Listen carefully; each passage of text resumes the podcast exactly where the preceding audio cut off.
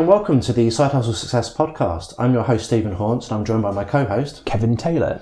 This is a show for anyone who has a product or business idea and wants to go full time on it eventually, or maybe you already have. This is a show about product design, entrepreneurs, freelancers, contractors, free agents, digital nomads, and anything in between. In this episode, we're going to be talking to Kerry Needs, who is a freelance copywriter and the author of the book Freedom Seekers. Hello. Hello. Yeah, hi, Kerry. Okay, so before we get started, how's uh, how's life for you, Kevin? Yeah, pr- pretty pretty good. It's been because we launched a new product last month, and the sort of the business is growing, but we, we're sort of like trying to deal with. Um, it's almost overwhelming, you know, the amount of new support requests that we're getting now. So I'm just trying to sort of work my way through that. I, I, think, it's sometimes it feels worse than it actually is, but I, I feel we're getting there with it. But it is it is quite stressful at the moment. Is it kind of good support requests or? Uh, I don't know. If there is such a thing as a oh, good support just- request. Yeah, it's not too bad. It's just, it's just, a, you know, it's not one particular thing. It's just, I think it's just because we've got more customers than we used to have. So it's just becoming to the point where, in the past we used to do support and it'd be like a couple of inquiries a day, but now it's becoming like a full time job.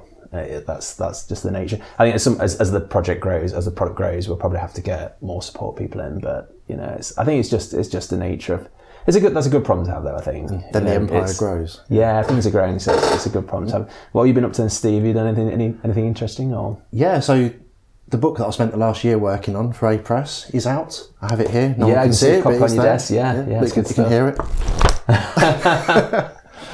have, to go, um, you have to go to a, a bookstore and see if it's in, in a bookstore or That's my next bucket list item: is to Yeah, get yeah. a picture of me in Waterstones or Foyles holding the book and get yeah, yourself that'd be cool. Yeah, Um, but that's an hour out. It seems to be selling quite well. So good, it was number one in Microsoft.NET programming books Oh. on Amazon.com earlier in the week. Whether it's still there or not, I don't yeah, know. Yeah, well done. Yeah, But I did take a screenshot. yeah, yeah, I would. Yeah, So yeah, that's out. Um, the recording for my executive briefing course for Pluralsight is going well. As mentioned last time, I've had to relocate to a film studio to do that because this office is too noisy to do filming. have you? How did that go then? Did that work well or? It's worked incredibly well actually. And the beauty of it is, is whenever I go there in the future, it'll all be set up by the time I get there. I think they know how you like it. So we've yeah we've or, documented yeah. all the settings. They they'll handle all the lighting, the set, everything. So I literally have to turn up with the camera because I have to use my camera to record it. Ah, Okay, It's a yeah, bit of a yeah. pain. Uh, main reason being, if they use their cameras to record it, they own the copyright to the material. Yeah, and I have to license nice. it, which doesn't work with a contract I've signed with Pluralsight. Yeah, no, that wouldn't work. So I would have it? to use my own camera. But apart from that, yeah, it's great. No, cool, cool. So it just removes a lot of the hassle. Because the problem I've got with this office is you'll hear people walking above or walking down the corridor. If you're trying to record a continuous take of video, mm.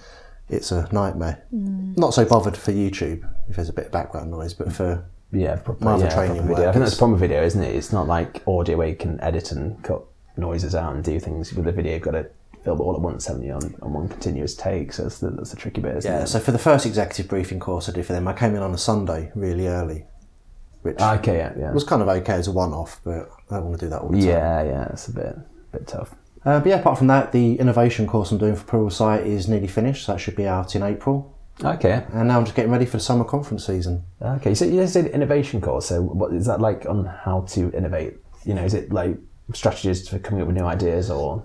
Partly, so part of it's about you know the importance of innovation and why companies need to innovate. So there's lots of uh, case study examples in there Yeah, of companies that have innovated and kind of what can happen to companies that don't innovate and how they can lose market share. yeah, yeah. And then there's a whole load of stuff about uh, different creative thinking techniques, so different brainstorming techniques, yeah, I could do with that. I think. different creative thinking that, yeah, that would be, uh, be handy. exercises that you can do. So yeah, that's all good stuff. And I've just hit the end of my tax year, so I've got loads of paperwork to do. So got a big, big, time, big box of receipts to take photos of. The worst time. Great. So uh, let's move on to our audience questions. So Kerry, feel free to jump in. Yeah, any of will these. do. I've tried to get some questions this week that are kind of relevant to some of the subjects that we're going to be talking about today. So first one is from Tina. So do you think that being a digital nomad or location independent worker is more of a young person's game? As a parent, how do you manage travel? Yeah, I was gonna gonna let Kerry answer this one. This is a tricky one, isn't it? Well, I actually don't think it's for young people at all. I mean, hmm. I'm a member of, there's lots of Facebook groups out there for digital nomads and location independent workers, and that question gets asked over and over again. A lot of people say, hey, you know, I'm 30, I'm 40, or my life circumstances, they're not that of an 18 year old going off on their gap year or, you know, being able to travel. So I think it is, I think it is really for anyone, and a lot of it is about mindset. You know, it's just about having the courage essentially to say, Yeah. yeah, you know, I, I can do this. Yeah, it I might mean- mean that I have to rent out my house, maybe put it on Airbnb or something like that. Um, but yeah, anybody can do it at any age. I think it is just about having that right intention and saying, yeah. I this guess it, it doesn't have do. to be about necessarily going away for six months, No. is it? I mean, because No, in, in my own circumstance, I mean, I I'm not in a position where we can just uproot the children and take them to other countries because they, 'cause they have school. yeah, And my wife wouldn't want to do that anyway. But when I go travelling, probably seven, eight, nine times a year abroad, Mm-hmm. mostly for a week or two at a time. yeah, yeah, yeah. So- and you can do it for, like you say, uh, two weeks at a time if you're a parent. Yeah, that might be the, that might be the solution. I mean, because I've got two young children, so um, I'd find it hard to sort of travel long term. You know, with with Sure. Uh, have you come across people that have travelled as families, or Um, is that is that really unusual? Is that I think it can be quite unusual. I think it's more popular, you know, in Asia and things like that. And there are families that do travel together. You know, there's ones on Instagram that are quite popular, and you know, they're almost like the travelling families, and is they that, is that because they're quite unusual though? yeah, is they homeschool their children, and you know, it's that kind of having that global education where they're seeing the world. But Hmm. I think you can have a nice balance. I mean, who really wants to live out of a suitcase twenty four seven? Probably not many people. They Yeah. like to have their pets, they like to have their creature comforts and see their family and friends. So I think having that balance is is the So ideal. perhaps what you could do, would you suggest perhaps people with families, it's probably more of a matter, say like two weeks or a week travel or more. Try know, it out, yeah, yeah. I mean, um, I would suggest going to a co-working space and staying there for maybe a couple of weeks at Ah, a okay, yeah, time. You know, yeah. um, maybe just staying outside and then going and you know working there perhaps and just trying it out essentially. I was in a. I went to a co-working space earlier in the week, one in Nottingham, uh, called what's the name? of it? An- Ante- Antenna. Yeah. oh yeah, yeah, And I was chatting to one of the guys in there, and he's just come back from Tenerife for a few weeks. yeah. And there's a place it's called Nine Co-working, I think the place is, where you it's a co-working space, but you actually li- yeah, you yeah. actually live there as well. Oh, cool. Yeah. Apparently, these are all over the world, so you can you can you can book a holiday where some of them will actually come and pick you up from the airport, or they're easy to get to. I don't know. I don't know. If You, you rent you rent a um, room. The expectation, if I was going on a on a on a trip somewhere, my, my wife would expect us to do the, the holiday stuff and not me working. I think she might be a bit annoyed. I don't know. I don't know.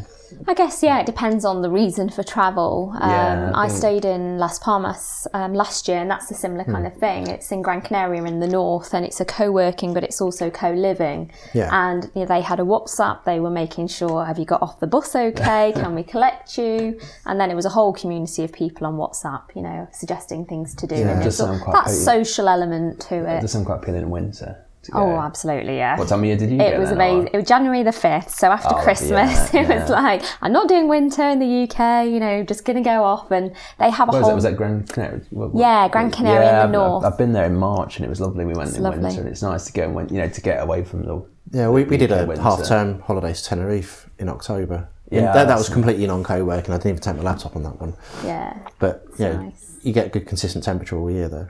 Yeah, it's nice to go when it's cold here, isn't it? To go somewhere warm. So yeah, Yeah, that's my kind of go to place because I've, I've made friends there now, so I'm hoping to go back shortly. Yeah, because the way I do it, because I, I do a lot of public speaking, and it's really good because the conference company pays for your airfare and they pay for your hotel. Mm-hmm. And sometimes I'll stay out for an extra couple of days and cover the cost of that hotel myself. But it's, most of it's paid for, so you get to go to all these different places. Yeah, and because the conferences I speak at, you get people, you know, people like Troy Hunt, Scott Allen, people that I've known for years, and you always bump into someone that you know at these conferences. So Yeah. there's always people there that you know. So you never feel kind of alone, I guess. I think the real big change is that now we're getting instead of local business networks, we're getting global business Mm. networks, which is incredible. You know, meeting people from all over. I think you get like small like small businesses can now be international, can't they? In a way that they couldn't be in the past. I think that's the new innovation, isn't it? Yeah. You know, you know, a small company can be an international company. You know, like that wouldn't have been possible. You know, like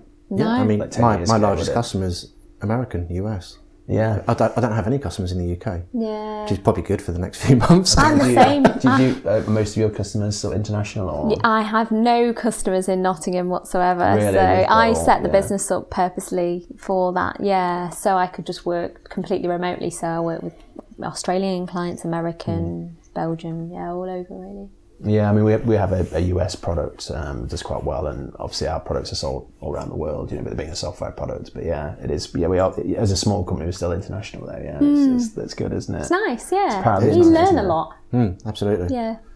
Uh, next question is from Bryce, and he says, "When running a business that relies on passive income, do you find it difficult to predict how much you can earn? And does that cause you a lot of worry with so many unknowns?" So, is your income passive income based? Um, I'm, I'm a freelancer, so so no, it's service based business, but um, I'm developing a kind of passive. I mean, I don't know- think many income streams are truly passive because there's got to be some work involved. So at the moment, I'm creating an online course with Skillshare, and I hope to do one on Udemy shortly. Okay. Um, but yeah, I hope then once that's created is to be a passive income stream.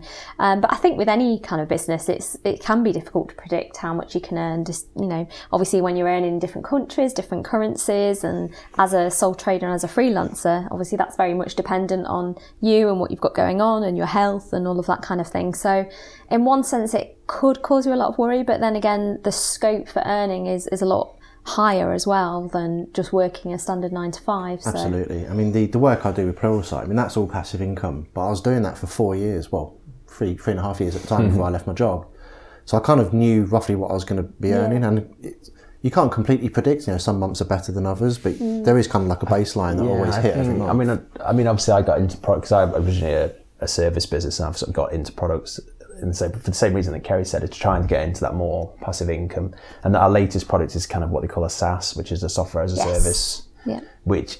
Um, in terms of like predictable revenue, is probably about as good as they get. But I wouldn't say it's passive income because nothing. You know, you still No. got to, you still got to put the upfront work to build the business. You know, if you work for ten years, you could probably leave your business for a year once you've worked at it for ten years. You know, it's not it's not passive. You've still I had to mean, put when you say you have to put the work in, but that's the case of all passive income. I mean, Yeah, I you, think you, so. you generally Yeah. put, you, you put a lot of effort in and, up front. and even then, it probably can only be passive for so long, and then you have to you're going to have to go back into it at some point, aren't you? I think you know, and Yeah. it's always in the back of your mind as well. I think even you're, you're still thinking about it, even though it's passive. You know, you're still but, but whilst you're sitting here recording this, there could be people signing up Oh, yeah, yeah, and spending money on the site. It is quite nice. I don't know. uh, Obviously, you all sell books and courses and things, but you know, if you make a sale whilst you're asleep, it's that kind of feeling, isn't it? You, know, you Yeah. made money whilst you're sleeping, isn't it? it? There's no better feeling. But I think sometimes it's very hard to predict revenue. Perhaps you could look at, as you say, like um, like Kerry mentioned, like having a diverse sort of revenue stream. That's that's the key, really, is building up those. Um, and then you're sort of de-risking it then aren't you so you perhaps be that one one part might not be unpredictable one might be more predictable and they kind of all balance out don't they really you know as long as you can get enough different eggs in different baskets What's, what's quite kind of common is when you, when you have got various passive income streams, maybe you know from books, courses, and whatnot. You kind of use that as a sales funnel to bring people in Yes.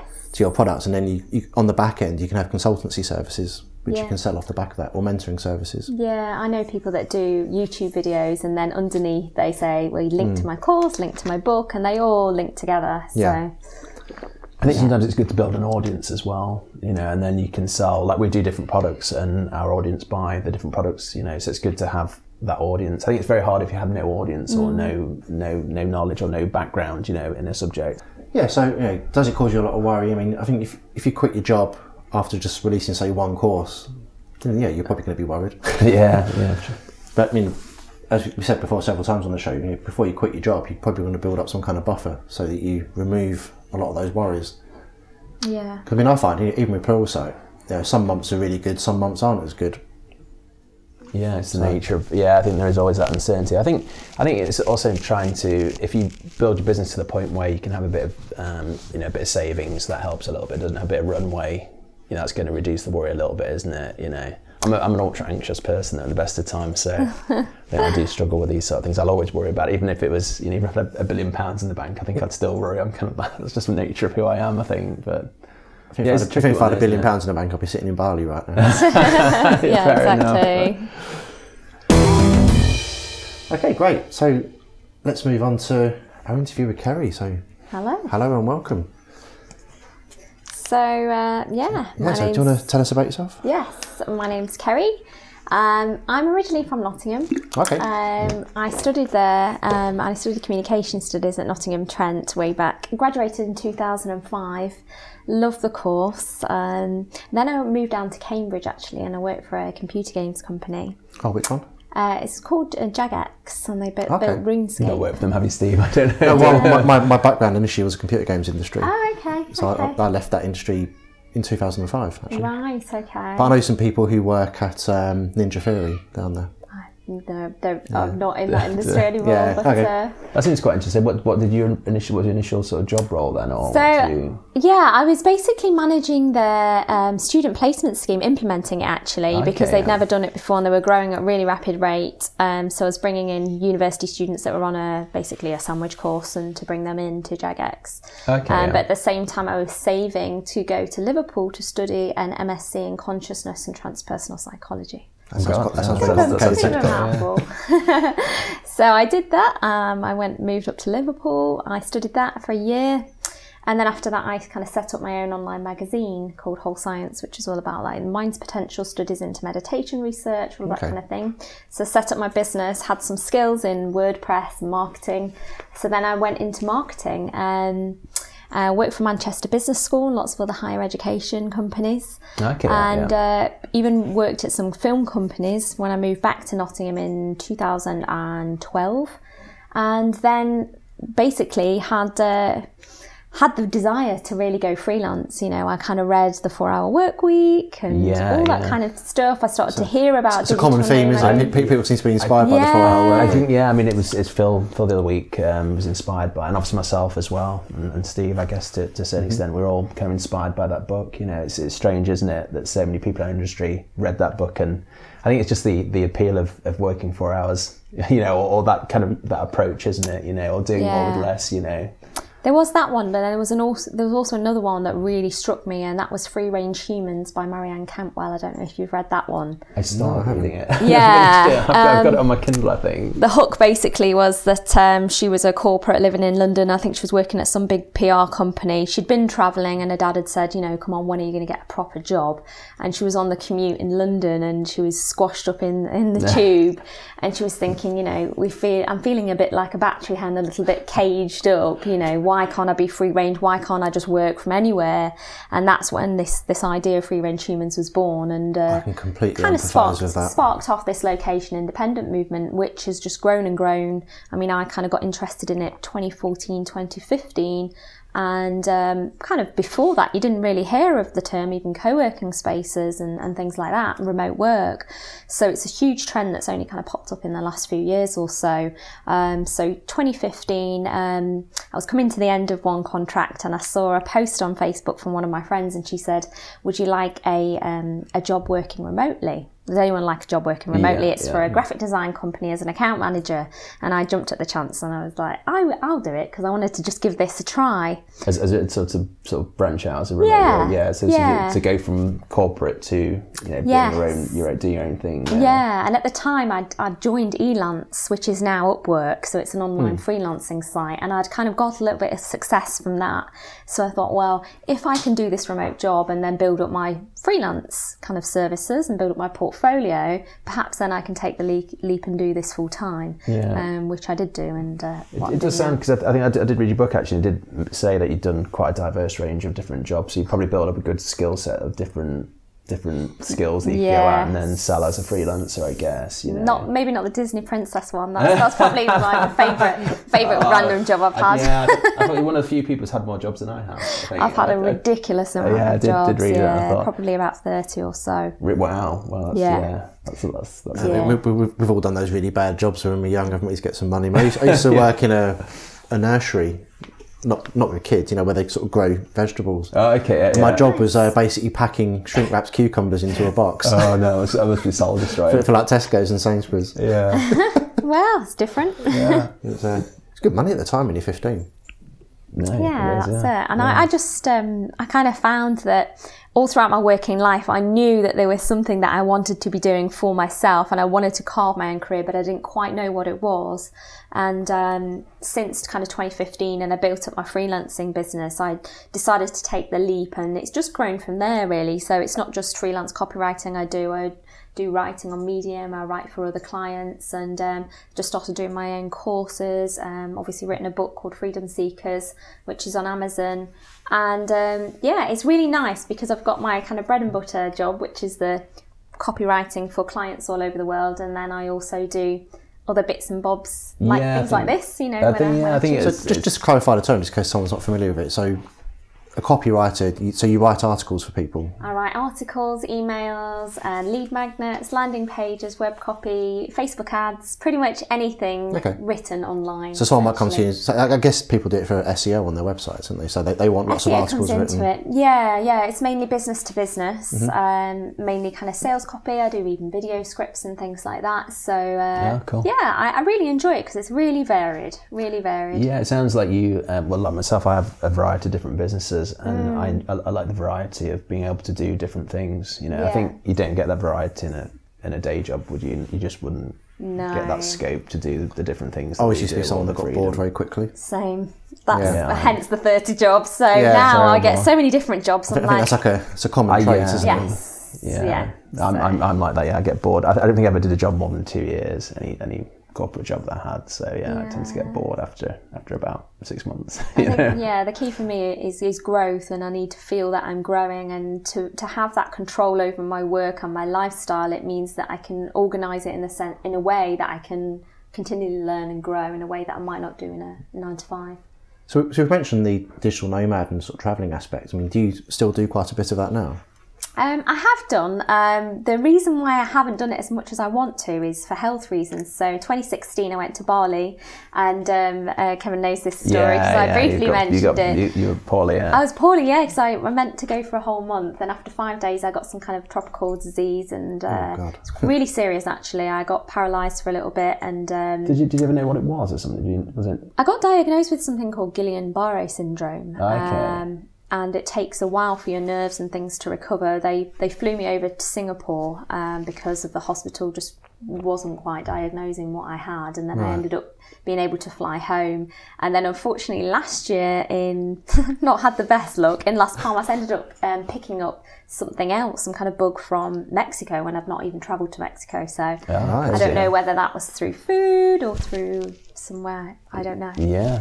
But on the plus side, you know, it's made me kind of very much into my own well-being and all of that kind of stuff. You've got to really think holistically when you do travel, and also when you're self-employed, because if you're ill, then that has an impact on your business. So Yeah, I mean, we've done episodes on sort of mental and physical health. Yes. Uh, as, as you know, you know, that's just so crucial, isn't it? To Yeah, keep, yeah. To keep well, isn't it? Yeah. Um, I try and do, you know, try and do some fitness stuff. You know, perhaps not as much as I should, but you know, and, and also the mental health stuff is, is sort of big now. You know, it's huge. It's absolutely huge. Yeah. the mindset thing because I think that's something that we all struggle with, isn't it? Especially when you work on your own. You know, you got that kind of isolation, haven't you? How, how do you deal with that kind of?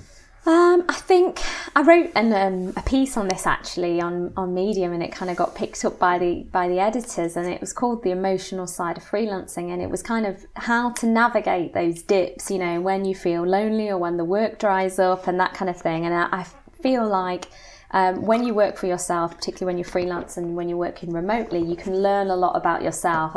When are you most productive, and hmm. what energizes you? What, how do you do your best work? And I find that there's a lot of different things that can help. So it might be getting outside in nature, going for a 20 minute walk.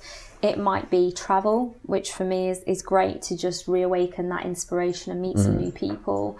Or it might just be just learning about your body and thinking, well, you know what, I'm just not good in the mornings. I work better in the evenings, and structuring your day that way. So hmm. it's given you, it's given me the freedom to learn a bit more about myself and work when I'm most productive. Yeah, I completely Yeah. agree with that because I mean, I find that I'm most productive very early in the morning and late at night, and during the middle of the day is kind of a bit of a lull. So the so I use a, I use a task I use a task planning application called OmniFocus, and in there I've got different tags that I can put on my tasks. Okay, I've got uh, two different tags. I've got one that uh, requires focus and one low energy. So I tag everyone, well that's cool. Yeah. all of my tasks with those different flags, and then I just coordinate. You know, in the morning I'll do the more complex stuff. Yeah. Sometimes I'll do more complex stuff in the evening, but during the day I'll just be like, you know, podcasting, like editing. Yeah, I tend to You're find saying it doesn't require as much focus as what Mm. maybe like writing a script for one of my videos. Yeah, I, I tend to find certain environments are, are more productive in, so I try and to, so for a particular task, I'll do it at a particular location, depending on what the task is. So I think you've got to you have got to know yourself, haven't you, and know you know when you're most productive and Yeah. where. And, It's like,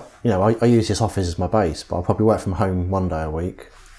I'll go to different co working spaces or just sitting in a cafe sometimes I'll do that. So, I, Yeah, so I yeah. never work fully in the office. Yeah, it's good to have that break as well. Like yesterday, I met with um, my old boss actually, who I've not seen for a few years, and it's good to just. I always arrange, you know, a chat with somebody that a friend or a business colleague, like once a week, just meet to them help for deal with coffee. and- isolation. Yeah, yeah, and get out of their just you know, and- just even not even chat about work sometimes, just to kind of have that mental focus uh, away from it. yeah. I've So got, do you. Oh, sorry. I say I've got a friend that I meet up and we go for like a you know walk at lunchtimes, you know, every every couple of weeks, and that's that's really Yeah. good, isn't it? I think it's good to see Yeah. that. Isn't Well, the it? good thing here in Cromford is you've got the Cromford Canal, and it's a really nice walk on a sunny day. it? So it's like about a mile, mile and a half walk down to High Peak Junction. So I'll, I'll do that and come back there. Or, Yeah, okay. or near here, we've got Matlock Bath as well, which is like this weird little seaside love resort it. in the middle of Derbyshire. In, inland, Been yeah, it's the only, loads. it's the only inland sort of promenade, isn't it? Yeah, it's, yeah, it's got like arcades, fish and chip shops next to this little yeah. river. But sometimes I just go for a walk up there at lunchtime. Yeah, it's Just as I nice. get out. Yeah, fish and chips. So good. Yeah. Although not not every day. no, of course not. And so what I was going to ask you is, um, so do you work from home? I do at the moment. Um, I do work from co-working spots. Yesterday, I worked from a nice cafe in uh, in Nottingham. Um, sometimes I go to Manchester 'cause I've got friends there, so I work from uh, places in Manchester. And then, obviously, if I travel, I work from co-working spaces there. But um, yeah, I think um, the community aspect of a co-working space is really important. There's places that call themselves a co-working space, but don't necessarily have that same that community aspect, or they don't. There's not the opportunity for networking and things like that. And I've found that the ones that do really well, they set aside that time. Like I'm thinking of one. There's one in Manchester, and they do like um, pizza and film nights, like on a Friday afternoon and things like I that. think, You that's- I think those things are important. I, I deal. There's a place that works with like it's it's actually for artists. It's called Haarlem Art Space, and I work from there, and that's really cool because they've got a great community and they do the whole you know video nights, film nights, and all this kind of Do you, stuff. do you wear a little beret when you go there? I'm not really an artist, so I kind of struggle to fit in a little bit, but it, it is really good there, you know, and it's good to work from there actually because people are sort of busy painting and stuff, and you can sort of it sort of inspires you to do some Mm. more work. I don't know why. It's kind of creative, it's a creative sort of place, you know.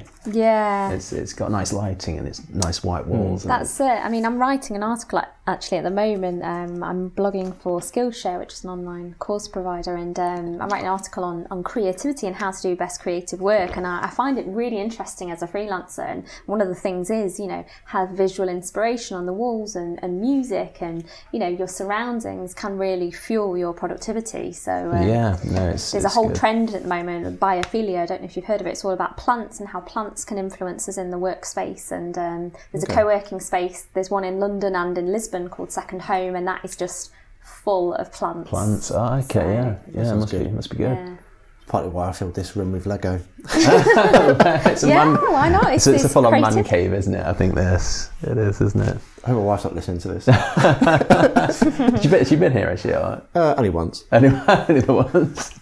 Quick, hide the Lego. no, because um, one of the problems I found with working from home, I was working from home for about a year, and I started getting sick of it after a while. Yeah. Which is why I sort of took up, well, why I started co-working, then took the office on because I, I kind of missed. I didn't miss going to work, but I missed the routine of going to work. Yes, yeah. I think, uh, I mean, I, I'm a writer, so I find that if you're in one place, for me particularly, if I'm in one place too long, whether that's, um, you know, my home or even if I go to a co working space for too long, it starts to become samey and then I feel like I'm not getting any inspiration, so I need to switch it up in Yeah. some way, change my routine. So you could go to yes, go go to another town or yeah, go on- travel or even meet some new people or read a new book or, you know, it's just something new, I think, that gets that I think, inspiration. I think you going. need that. Don't you? I think you need that kind of um, learning new things. Don't you? you need that kind of to push yourself. Yeah. So, what's the most interesting place you've ever worked? Interesting place. Well, I visited it. I didn't actually Was this the work bus there one, because it was was a it- Sunday. No, it's not the bus one, but I will will mention that. So, So, I um, want to know about the bus one yeah, so in Lisbon, uh, it was a really hot day. It was actually a Saturday, but I was determined to go and visit this co-working space. It's in uh, a place called Alfama, and it's in the it's basically the creative district of Lisbon, uh, which is which is really nice, and it's very very similar to Sneinton Market actually in Nottingham. I can see some parallels actually, which is quite interesting. And uh, there's a huge kind of double decker bus, and then on the top of that is a cafe, and it's actually a co working space as well. Oh, right. Uh, but as you can imagine, 40 degrees and going and sitting in a you know a double double decker bus is uh, Bit yeah, hot. pretty hot. Uh, but that was quite interesting to visit. But the, probably the nicest place is um, when I went to Ubud in Bali on Monkey Forest Road. There's a co-working space called Hubud. And that was the moment that actually started off the passion for co-working and all of this trend because it's uh, basically made of bamboo. You take your shoes off at the door, you walk in, and there's a big cafe. There's people kind of working on hammocks. They're, they're overlooking rice fields and the, and the paddies and everything. And it's just, it's nothing like an office. And I've worked in quite a lot of corporate backgrounds, worked in a lot of large universities. Yeah, And to see people working in this way, and not just people from one country, people from all over, and I could see the collaboration going on, I could see all these ideas, and just to feel how excited people were in this space, to me, it, it kind of it lit something on the inside, and I thought, wow, this is the future. This is absolutely the future. The People are that I think of um, you, that is the future, and I think it's great seeing the, the picture. It looks awesome, you know, Mm. uh, the, the sort of the co-working spaces out there. But um, the only thing is, I think, how does that translate to people that live, say, in the East Midlands, or because it is what's happening? Are we sort of like missing out on a lot of this sort of stuff, sort of locally, or or is it happening but at a smaller scale? I think it's or- happening. What I've noticed is it happening more in the bigger cities. So London and Manchester, they've got lots of these kind of co-working spaces, which are you go into them and you'd think these look like living rooms. you know, Oh, yeah, yeah. the second home is a is a great example of that. You know, you go in and there's, there's just remotely nothing like an office. And um, when I was reading about the creativity aspect the other day for the, for the article, it was saying, well, there's a reason why Google has you know a slide in there and it's set up like that. It's because it encourages creativity. So again, we're kind of learning about what I thought, I thought, spaces. I thought to and- stop you going home. Make it seem Maybe, nice. so you yeah. I was, get I was home. about to say that Yeah, they, they like to keep you on campus, Yeah. keep you there. allegedly. But yeah, I think it's it's all about designing our own workspaces as well, Yeah. and what obviously you see the the people with the laptops and sitting outside, and that's just you know.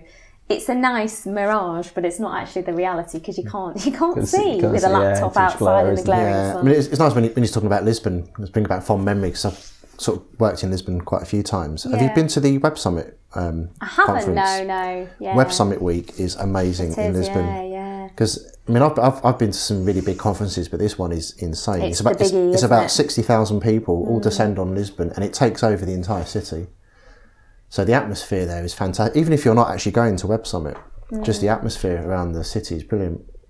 Because when I when I wrote my blockchain course, I probably wrote half of it in Lisbon, just sitting, That's because you're inspired, weren't you? just sitting in cafes, Yeah. like, drinking wine, probably too much wine. Having a pastel de nata. Oh, yeah, have the- it? the custard tarts, The custard definitely. tarts, yeah. Very nice. yeah, I recommend Lisbon to anyone. yeah. Great. So, I mean, so how long have you been working for yourself now? Um, for ooh, 2015, so yeah, come up to four years. Okay. So if you should do it again, Mm-hmm. or if you was to offer anyone any advice Mm. who's looking to go do this, what would you, what would you recommend?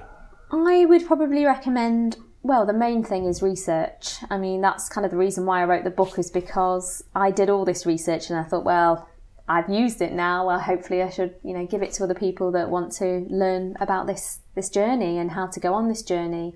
Um, do your research. Obviously, make sure you've got a bit of a source of income. Don't just just leap into it and try different things. Like um, I looked into, I've looked into drop shipping. I've looked into lots of different ways of making money online. But it's it's kind of finding what fits you, and I think it's about your natural skills, your talents, and then things that you actually enjoy. So maybe you're more of a writer, or maybe you're more of a designer, or maybe you like presenting on camera, or maybe you like to um, like edit for other people. You know, I think it's yeah, just I about know when finding because. I saw you, you, you gave a talk at, at Nottingham, and um, I think somebody asked a question. I think somebody was saying, "How do I become a digital nomad?" But they didn't really have the skill set, you know, to sort of. It's hard, isn't it? How would you how would you go about getting a skill set? Would you just work somewhere and get the skills that you need? I think it depends on what you want to go into. Um, obviously, there's things that you can learn, so drop shipping and things like that. And obviously, you can do things like become a virtual assistant. That doesn't necessarily require that many skills, um, but it obviously you have to be very organised. So there's certain kind of traits that you need to I have. say self discipline is probably something that's yeah, quite self important. self discipline. And So if you're um, if you're in Bali, I mean, are you working or is it a holiday? You, you kind of need that separation between the two, don't you? Yeah, absolutely. And um, just knowing why, I think that's the major thing. It's not just like, oh, that looks cool and just go and do it. It's more, why am I doing it? Is this a long term thing? Does it fit in with other areas of my life?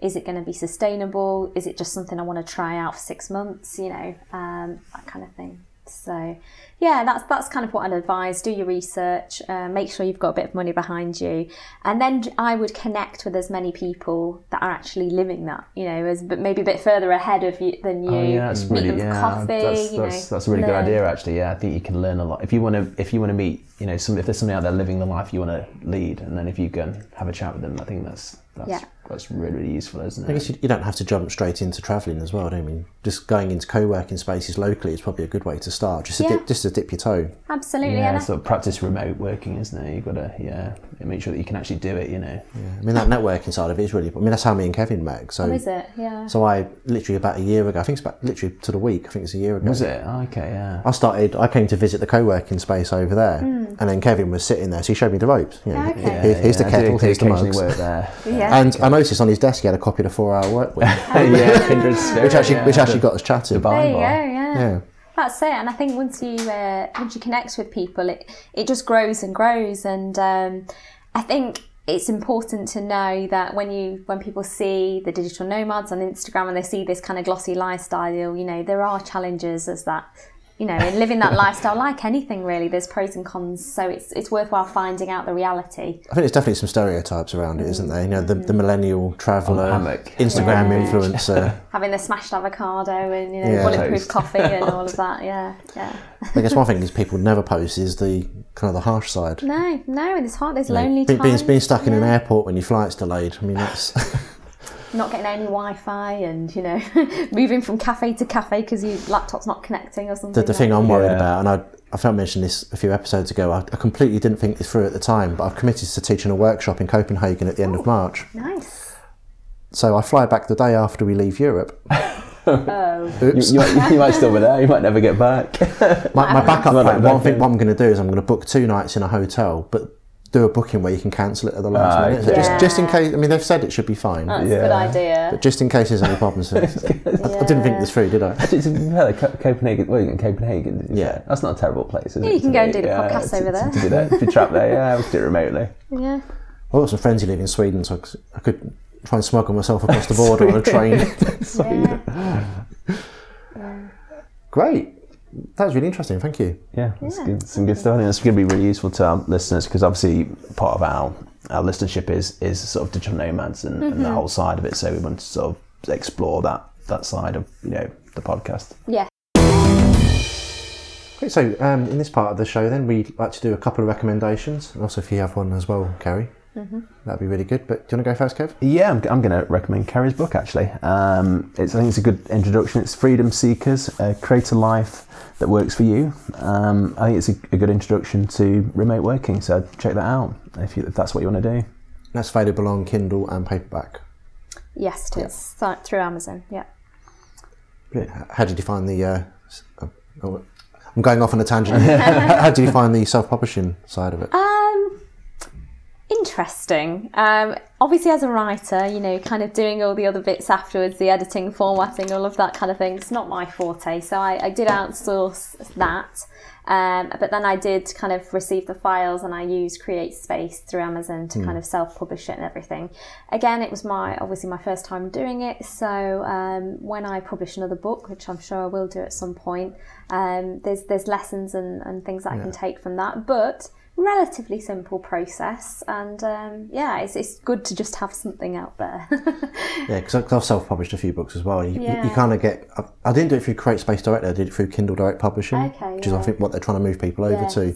But you kind of find yourself getting addicted to looking at the dashboard constantly yeah yeah because it's, it's reasonably real time. So as soon as a book ships or someone buys an ebook, you see the little graph go up. yeah that's it Um, I've got a recommendation actually. Um, it's for digital nomads, but it's also for anybody that wants to become self employed or anybody that wants to almost raise their profile. And you might have heard of it. It's a website called canva.com. And it's basically a free uh, kind of like graphic design package, but it's brilliant for anybody that is wants to build themselves up in terms of their visual profile. So visual brand is really really important for you know building a presence because if you're earning online then people are going to check you out online so Yeah. Um, it's great for kind of redoing your cv it's brilliant for creating kind of youtube thumbnails it's excellent for Okay, that sounds useful. pretty much pretty much anything you want to create so i created i um, i did a workshop last month and i created all my slides in canva and i mean it's really really nicely uh, designed templates How, how do you spell that website? C-A, that's it. You just got it. C-A-N-V-A dot com. Oh, yeah, can you create like logos and things? You can so, create yeah. pretty much anything, and it's, it's really nice Yeah, I've heard of it. posters and things like that. And um, I think having a really strong visual brand is really key when you're when you're online because your client's going to check you out. Obviously, if you you've got a book or a product to sell, people are going to Google you. They're going to want to see, okay, what's this person about?